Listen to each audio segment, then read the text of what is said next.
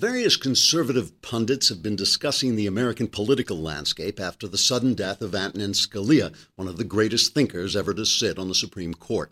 In light of the precarious philosophical balance of the court, let's examine 10 of the possible implications of Scalia's death. 1. We're doomed. 2. There is no God. 3. There is a God, but he hates us, and so 4. We're doomed. Five, the fate of the nation now depends on the courage, integrity, and moral fiber of the Republicans in the Senate. And so, of course, six, we're doomed. Seven, Republican scientists are working round the clock on a new kind of Viagra that works on men's backbones and would thus give Senator, Senate Majority Leader Mitch McConnell the stiff spine he'll need to stand up to the enormous pressure that will be exerted on him by the news media and other corrupt left wing interest groups so that he can veto any radical left wing gay slash black slash female slash knucklehead that Obama tries to stuff on the court. Eight, I'm just kidding about the Viagra. We're doomed. Nine, even if Obama behaves with his usual sneering disregard for the People's Congress, and even if McConnell does his usual spineless surrender to pressure, the nation may yet be saved by a populace deeply invested in the American tradition of liberty, independence, and constitutional law. 10. Yeah, doomed. Doomed, diddy doomed, doomed, doomed. Doomed, doomed. Trigger warning. I'm Andrew Klavan, and this is The Andrew Klavan Show. So anything happened while I was away, boys? and I, I turn my back on you people for 10 minutes and you lose the Supreme Court. What the hell? You know, this, this election, this election is now beginning to seem like one of those, it's like it's scripted by one of those novelists from like the 60s, like Fletcher Knebel or Allen Drury. They used to write these, these kind of uh, Washington, D.C. thrillers, you know, in which the worst possible thing was about to happen, but it was going to happen through legal means, not through like, you know, guys parachuting in or, you know, gunplay or anything. It was going to happen just through legal means. Something awful was, would happen, like Donald Trump was going to be elected president. You would read this thing on the edge of your seat going, oh, my, Donald Trump might be elected president, you know. And now now it's like, yeah, I'll vote for him. I will vote for him. I think those guys would just be out of business if they were working today. All right, so let's assess. Let's assess what, what is happening. I mean, this is a huge deal. But the first thing we should just say about this is this is not a tragedy, okay? Don't you can't say that the death of Antonin Scalia, sudden as it was, is a tragedy. This is a 79 year old man who had an amazing life, who rose to the highest station of a man in his a man in his profession can rise to, who did good in that profession, who showed himself to be a man of integrity, who helped his country. He had, I don't know, nine children, 30 uh, grandchildren, I mean, hundreds of children and grandchildren. He had a, a happy marriage. That's not a tragedy. That's a victory. That's like, well done, thou good faithful servant. And now it's up to us. And that's why it's kind of strange that I have to say I felt this when it when I heard about it. I felt it like a blow. I mean, I was my wife and I sort of celebrated Valentine's Day on Saturday, and we were hiking, and I was sitting at we were sitting at lunch, and I heard about this. It came over my cell phone, which I should know to turn off at this point. And I I just remember it was it, I had the same thought that went through my mind when I heard that Andrew Breitbart had died. And I'm not comparing Breitbart to Scalia. He would hate that. He would hate for me to, to, to say that they were in the same kind of category. But still, when I heard that Scalia had died and when I heard that Breitbart died, my first thought was, oh no, maybe God isn't on our side. Uh, you know, you just think like maybe pieces are being pulled pulled off the board that we really need in order to win the game. So let's look at what's at stake. Remember, Citizens United, right? freedom of speech and freedom of political speech. Uh, you wouldn't be able to attack Hillary Clinton if she didn't feel like letting you. If Citizens United is overturned, as both Bernie Sanders and Hillary Clinton would like to have it done. Uh, DC versus Heller, which protected your Second Amendment gun rights, Hobby Lobby, which protected your right to live out the meaning of your religious creed, despite what elites happen to think is the deeper morality that they've come up with in their, you know, parlors and and uh, living rooms that contradicts the wisdom of the ages. Uh, Hobby Lobby, all those would have been decided a different way. You know, Scalia was often called a, a strict constructionist, but that wasn't true, and he said it wasn't true. A, a, he said that a strict constructionist would say that when the Constitution guarantees you freedom of speech and of the press, that would allow you to censor, for instance, a handwritten letter because it's not made by a press and it's not speech. But of course, that's that would be strict constructionism. Uh, really, the the right the writers of the Constitution, the Bill of Rights, were using synecdoche. They were using speech in the press to mean expression, all expression. So he was saying, no, you do have to interpret the Constitution. But he was an originalist, which meant that you had to interpret the Constitution according to what the guys writing it meant, not what you thought it meant. So here's a cut of him in a debate with uh, one of the, I think Breyer, one of the liberal Supreme Court justices, explaining why that's a good idea to interpret the words as the men who wrote them meant them. I'm not pretending that, uh, that doing it by text and, and the original meaning of that text is perfect, that it's going to solve every problem. But it solves an awful lot of problems, especially the most controversial ones. It doesn't take a whole lot of history to figure out that nobody thought the, the, the Bill of Rights stopped a state from prohibiting abortion. Nobody thought that the Bill of Rights prohibited a state uh, from, uh, from criminalizing sodomy. Nobody thought that the Bill of Rights prohibited states from uh, prohibiting assisted suicide. So many of the most controversial questions, it's a piece of cake to decide it. And uh, it is not my burden to prove that originalism and, and this historical approach, what did the people do, what did they decide, it's not my burden to prove that it's perfect. It's just my burden to prove it's better than anything else. And the anything else is, is, is the other approach. It's up to the judges what equal protection should mean today, what due process should mean today. This is an immense amount of power. See, his point is not that you know that each decision is right or wrong. This is the thing that leftists and the media, but I repeat myself, continually get wrong. It's not a question of what is right or wrong. It's a question of who decides what, what's right and wrong.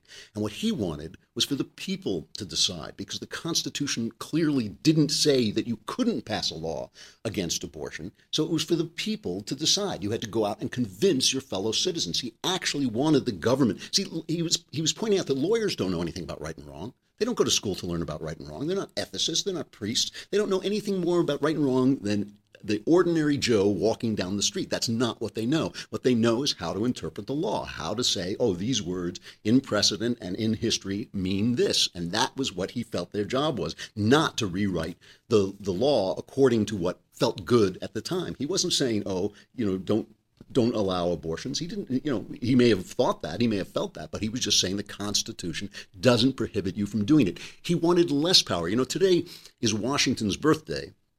And we should remember that the last time that we had a man in government who wanted less power was probably George Washington. And you know, Washington, you know, it's it's not something that comes along very often.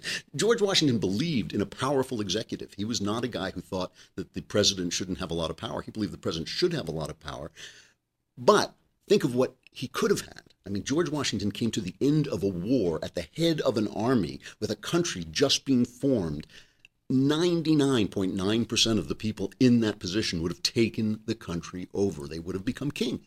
Instead, he went to the capital, he delivered his sword into the hand of the civilian government and went back to Mount Vernon. And that that's why the King of England said, This must be one of the greatest men ever born. Well, Scalia was in that tradition. He was on the Supreme Court to make sure that the Supreme Court didn't have supreme power, but that that power belonged to you let's compare that just for a minute to one of Obama's classic Supreme Court picks, Elena Kagan. Here's a cut from Elena Kagan's confirmation hearing. Senator Tom Coburn is questioning her. Just listen to this. Listen to compare. If I wanted to sponsor a bill and it said, Americans, you have to eat three vegetables and three fruits every day, and I got it through Congress, and it's now the law of the land, you got to do it. Does that violate the Commerce Clause? Sounds like a dumb law. Yeah, I, I got one that's real similar to it. I think is equally dumb. I'm not going to mention which it, which it is. But I think that the question of whether it's a dumb law is different from whether the question of whether it's constitutional. And and uh, and I think that courts would be wrong to strike down laws that, that they think are are uh, senseless just because they're senseless. Well, I guess the question I'm asking you is do we have the power to tell people what they have to eat every day? Senator Coburn, um,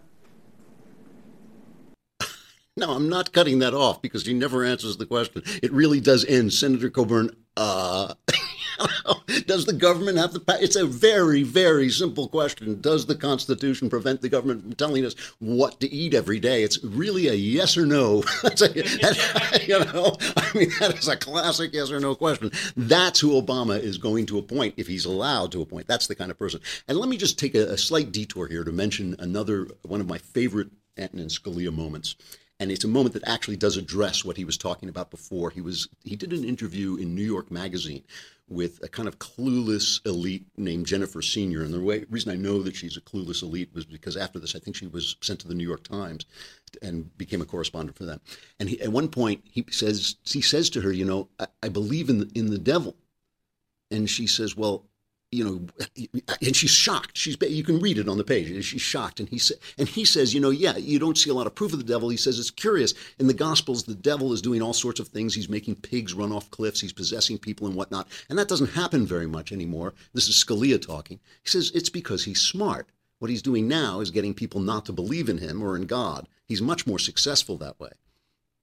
So she says, Well, you're saying the devil is persuading people to not believe in God. Couldn't there be other reasons to not believe? And Scalia says, Well, there certainly can be other reasons, but it certainly favors the devil's desires. I mean, come on, that's the explanation for why there's not demonic possession all over the place. That always puzzled me. What happened to the devil? You know, he used to be all over the place, he used to be all over the New Testament. What happened to him?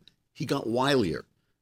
And then she says, Isn't it terribly frightening to believe in the devil as if she's talking to a child who just made this idea up, right? And Scalia, one of the possibly the most brilliant man in the country, one of the most brilliant men in the country, says, You're looking at me as though I'm weird. My God, are you so out of touch with most of America, most of which believes in the devil? I mean, Jesus Christ believed in the devil. It's in the Gospels.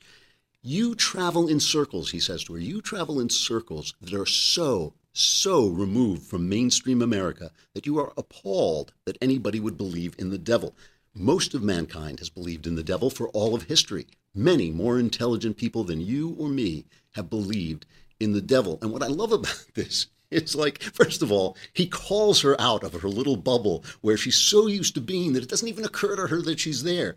And what I love about this is if you go online and look for this, look for this, you know, just put in Scalia and Satan or whatever, you know, the, the comments by these kind of half-wit commentators, these sort of you know internet YouTube commentators, like what an idiot, what an idiot is you know Scalia is an idiot. Now just think about this for a minute. There's a guy from Harvard Law, so we know you know we know he's not an idiot, right? And like a lot of people think he's one of the smart. So if you're calling Scalia stupid, there's probably a stupid person involved in that conversation, but it's probably not Antonin Scalia. And what he's saying and what he's doing is he's taking you out. That thing that you say, well, that's stupid. That's, you know, when you say to a man, that brilliant, that's stupid. That's just an intellectual atmosphere. That's the zeitgeist, which most of us think is common sense. Most of us live in this atmosphere. We breathe it in and we never question it. All of us do this to some extent. And what he was, you know, you know, in the Bible, Jesus and, and John the Baptist always go around. They say metanoete in the Greek, metanoete, and it's always translated as repent, repent. You know, and everybody thinks, oh, I have to repent. It really, uh, just as good a translation is think again, think again, metanoete, think again.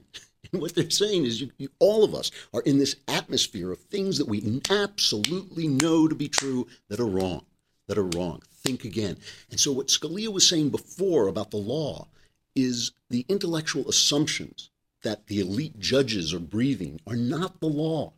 That just perhaps the wisdom of the ages that was poured into the Constitution should keep you from imprinting the, the common sense, quote unquote, of the moment on the populace should keep you from enforcing what you think is common sense on the for, on the on the populace and the constitution should get you to think again that maybe there's a deeper truth or maybe the people should decide what what is right or wrong. All right so here we are right? The the uh, balance of the court is at stake. There's a gop debate the night scalia dies and who, of course, but you know, Constitution superhero Senator Ted Cruz is the only guy who really delivered the, the the telling blow, who really said what had to be said. So let's let's play him. It underscores the stakes of this election. We are one justice away from a Supreme Court that will strike down every restriction on abortion adopted by the states. We are one justice away from a Supreme Court that will reverse the Heller decision, one of Justice Scalia's seminal decisions that upheld the Second Amendment right to keep and bear arms. We are one justice away from a Supreme Court that would undermine the religious liberty of millions of Americans. And, and the stakes of this election for this year, for the Senate, the Senate needs to stand strong and say, we're not going to give up the U.S. Supreme Court for a generation by allowing Barack Obama to make one more liberal appointee.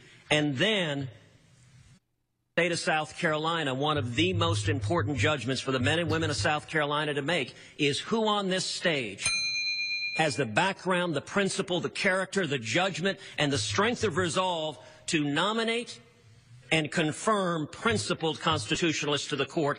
And and Cruz can honestly make the case that he's it. I mean, he can make, you know, the more I think about Cruz, I have to say, I'm not sure Cruz can get elected. The more I think about him, more I think he would make a great president, not a good president. I seriously think that Ted Cruz would make a great president. Anyway, he gets it.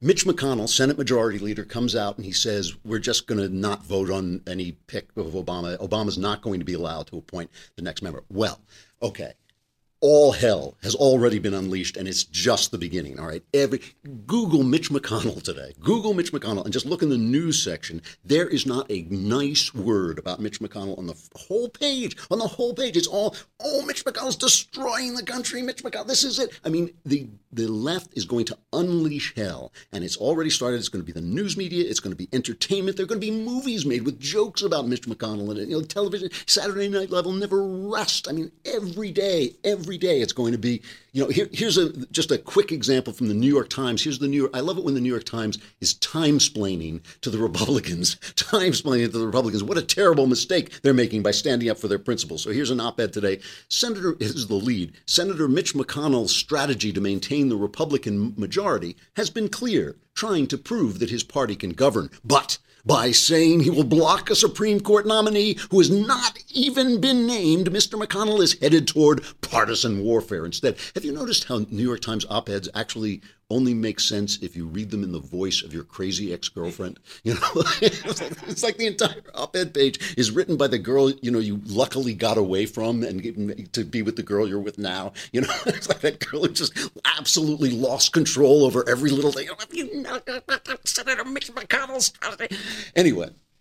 So let's let's stop here though for a minute and ask ourselves the, the really important question, the underlying important question. It's the death of one man. This is the death of one man, a great man, no question about it. 79 years old, people die. That's a good life. Like I said, it's not a tragedy. How did it get to be that the republic, this republic, that has survived the death of George Washington, it survived the death of Abraham Lincoln, survived the death of Martin Luther King. We're still here.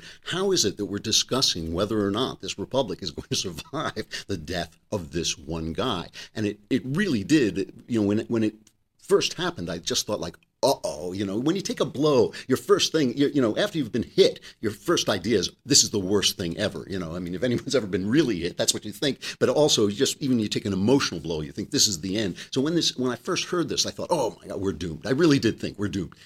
So the reason for this, though, there is a reason for this, and Charles Murray wrote about it even before uh, Scalia died. He wrote this piece in the Weekend Wall Street Journal called "Trump's America." And let me just read a little bit of it to you to explain why we're in this position. Why is it Scalia has taken on this importance? He says, if you are dismayed by Trumpism, don't kid yourself that it will fade away if Donald Trump fails to win the Republican nominee. Trumpism is an expression of the legitimate anger that many Americans feel about the course that the country has taken. It is the end game, it is also the end game of a process that has been going on for a half century America's divestment of its historic national identity. For the eminent political scientist Samuel Huntington, writing in his last book, Who Are We? Two components of that national identity stand out. One is our Anglo Protestant heritage, which has inevitably faded in an America that is now home to many cultural and religious traditions. The other, this is the important point, the other is the very idea of America, something unique to us.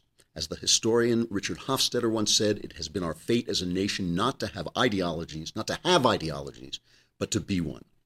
What does this ideology consist of. Its three core values may be summarized as egalitarianism, liberty, and individualism. All right, that is what it means to be an American: egalitarianism, liberty, and individualism. From these flow other familiar aspects of the national creed that observers have long identified: equality before the law, equality of opportunity, freedom of speech and association, self-reliance, limited government, free market economics, decentralized and devolved political authority. All right, then Murray. This is the guy who wrote Coming Apart, so he has a lot of uh, facts and figures about what's been happening to people uh, over the last 40 years. Then he goes into talk about how, uh, you know, economic difficulties and the um, and feminism and uh, black rights, which feminism and black rights, as he says, begin with the American creed. They begin with all those things, those good things about America, but having succeeded, they then went past that into group identity rights, which trump individual rights, and um, you know um, the kind of uh, affirmative action things that, which trump the idea of egalitarianism. So he's now saying that support for the American creed has shrunk. And as support for the American creed has shrunk, so has its correspondence to daily life. Our vaunted liberty is now constrained by thousands of petty restrictions that touch almost anything we want to do. Individualism is routinely ignored in favor of group rights, and we have acquired an arrogant upper class operationally as well as ideologically, the American creed is shattered. So this is the thing. See, a guy like Scalia can stick his finger in the dike Okay, he can stick his finger in the dike to keep the ramifications, the implications of America losing faith in egalitarianism and liberty and individualism from bursting through. But ultimately, he's just a guy. He's just one guy, and people die. And people, let me tell you something death is really, really effective way of ending someone's effect on the country. I noticed this when I was a little kid and Martin Luther King was shot and all those speeches people make, we'll carry on in his tradition. We'll carry on his work. We'll carry, you know, you got Jesse Jackson and Al Sharpton Jr. There was no carrying on his work. Andrew Breitbart died, and now his site is just a Trump advertisement site. You know, it's, well, I'm sorry, but it is, you know, and they have a right to support Trump, but that's not what Breitbart would be doing. And I'm not speaking for him. I don't know who he'd support, but he wouldn't let his site devolve into just that kind of partisanship, that kind of uh, localized partisanship people die and it ends what they do. It ends them on, on this plane. And so it becomes up to us. When a guy like Scalia dies, what you should say is, well done thou good and faithful servant, we'll take it from here. But if we're not there, if we've lost the path, if we're looking for someone to not to do stuff for ourselves, but to have people do stuff for us, whether it's Bernie Sanders or Donald Trump, you know, whether he's going to give us everything or he's going to make America great again, it's like, don't worry, you don't have to do it. I'm going to I'm going to do it now. It's all going to be me. That's not American. That's not American. If we've lost that sense that we're supposed to do it, you know, that then a guy like Scalia cannot save us forever because he can't live forever. And that's why this is such feels like such a dire moment. So let's just for a minute just take a look at looking back at that CBS debate on Saturday. Let's take a look at two of the other candidates, uh, Trump and Jeb exclamation point, when they got into what is now a sort of celebrated uh, back and forth fight. The weakest person on the stage by far on illegal immigration is Jeb Bush. They come out of an act of love, whether you like it or not. He is so weak on illegal immigration, it's laughable, and everybody knows it. So, you know, this this this is the standard operating procedure to disparage me. That's fine. I don't really spend a little more money on the commercials. But if you want to talk about weakness, you want to talk about weakness, it's weak to disparage women. It's weak disparage. to disparage Hispanics. I don't disparage. It's weak. It's weak to denigrate the disabled. And it's really weak to call John McCain a loser because he was a. I never called him. No, I don't. That is outrageous. He's an American hero. He also said about is, language. I've laid out my plans. He said about language. My language. Two days ago, he said he would take his pants off and moon everybody, and that's fine. Nobody reports that. He gets up and says that and then he tells me, oh, my language was a little bit rough. So, so that's, that's, that's an important conversation to be having. Right? Just for the record, Jeb Bush didn't say that. He said to a reporter, I, I could moon everybody and nobody would pay any attention. Yeah. All right. For those of us who think that Trump is a disaster for this country, Trump would be a disaster. First of all, he'd lose in the general election, but that would be the best outcome. I mean, you know how bad Trump is if it would be a better outcome that a Democrat would win, which would also be a disaster. So Trump is just pure disaster straight in the and and his remarks about Scalia have been shallow and stupid, and he doesn't know what he's talking about, and he has no wherewithal to pick the kind of replacement that a guy like Ted Cruz or even Marco Rubio, not to leave him out, would would pick people thought that Jeb Bush came off as strong in this exchange. The only thing important about this exchange is that it threatens to keep Jeb exclamation point in the race. And and that's a problem because as long as he feels that he's accomplishing something fighting Trump, and as long as that makes him feel that he's defending the Bush family name or whatever he's doing, as long as that keeps him above in double digits in the primaries and in the polls, he's going to stay in. And as long as he stays in, he's going to divide the vote and give Trump the chance, that shot at the nomination that Trump needs. If if Jeb exclamation point really knew what was going on and really cared about what the outcome was going to be, he would get out and let the people choose whether Rubio or Cruz was the best way to defeat Trump and then defeat the Democrats. That's really what needs to happen now. And it's the reason it's not happening. I mean, Ben Carson also, you know, just pride and ego is keeping him in there. And and Jeb exclamation point two, you know, is staying in there. Listen to Jeb for a minute. This is after the debate because his remarks during the debate about Scalia's death were very vague, and so he was on CNN, and she asked him about about what Obama was going to do and what Mitch McConnell should do in, in response. Given his choices of Supreme Court justices in the past, the uh, the uh, Senate of the United States should not confirm someone who's out of the mainstream. But if I could just clarify, right now it sounds as though yeah. the Republicans who run the Senate aren't even going to schedule a vote. You think that one should be scheduled? I, it's up to Mitch McConnell. That's really not important to me. you can see where he gets the exclamation point, can't you? yeah, yeah, the Supreme Court, the country, yeah, you know, whatever. Yeah. I mean, listen, this is going to be holy hell. And so far, the Republicans have not shown that they have the spine, the backbone to stand up against what is about to be unleashed against them. Obama's going to pick a left wing, uh, you know, appointment to the bench the Republicans are going to make a show of standing up. They definitely will. They already have. And this tidal wave of crap is going to come pouring down on their heads. And let's see, let's see if these guys have the spine. So here, here we are. We've lost one of our best men. America, American consensus of what who we are is in shreds, thanks to 50 years of leftism. Uh, you know, the, the GOP is spineless. Our president is an anti American uh, radical. So are we doomed? are we doomed? It's a good question. It's a perfectly good question. Let me end with this it's Washington's birthday. It's Washington's birthday. Newt Gingrich, former Speaker of the House, used to end a lot of his speeches by telling the story of the crossing of the Delaware. He made a small video about this. It's just like a minute long. So let's let us remind ourselves of what that was like. All you have to do is think back to Christmas Day, 1776.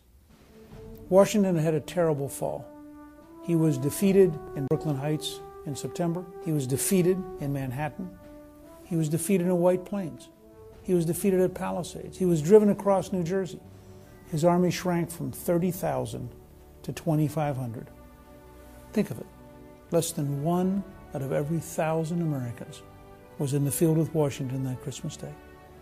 It was even more desperate than it sounds because one out of every three men in his army did not have boots.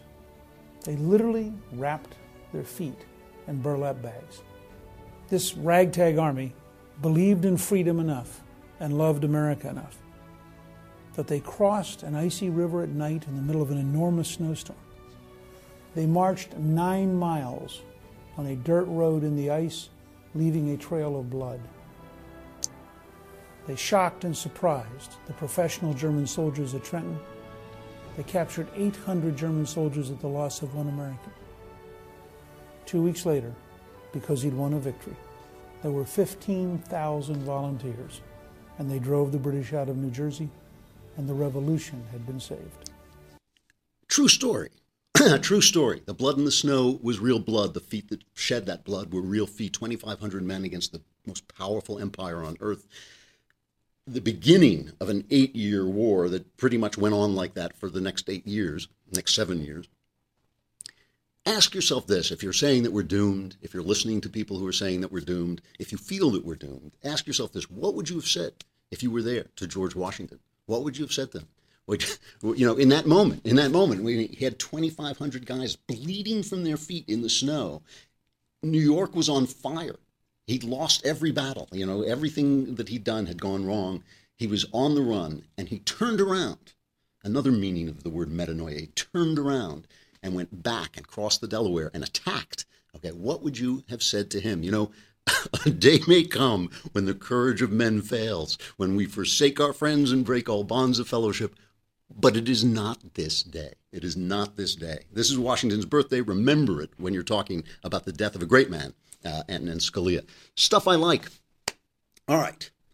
Uh, you know, I always want to recommend video games because I know a lot of people don't uh, use video games. Video games are kind of in a trough right now. They've reached a place where the tension between narrative and gameplay, of storytelling and gameplay, has just kind of kept them in this stasis. And the best games are these little uh, puzzle games that actually use a weird, vague, a way of, instead of using narrative, they use a vague suggestion of narrative so that the gameplay can be expansive. There's a new one out called The Room 3. It is the sequel to The Room 2, which was the sequel to The Room 1. You can get it on your iOS, your and I think they have it for Android too. They, but I have it on the the iPhone absolutely terrific puzzle game. Just so much fun to play. Really eerie.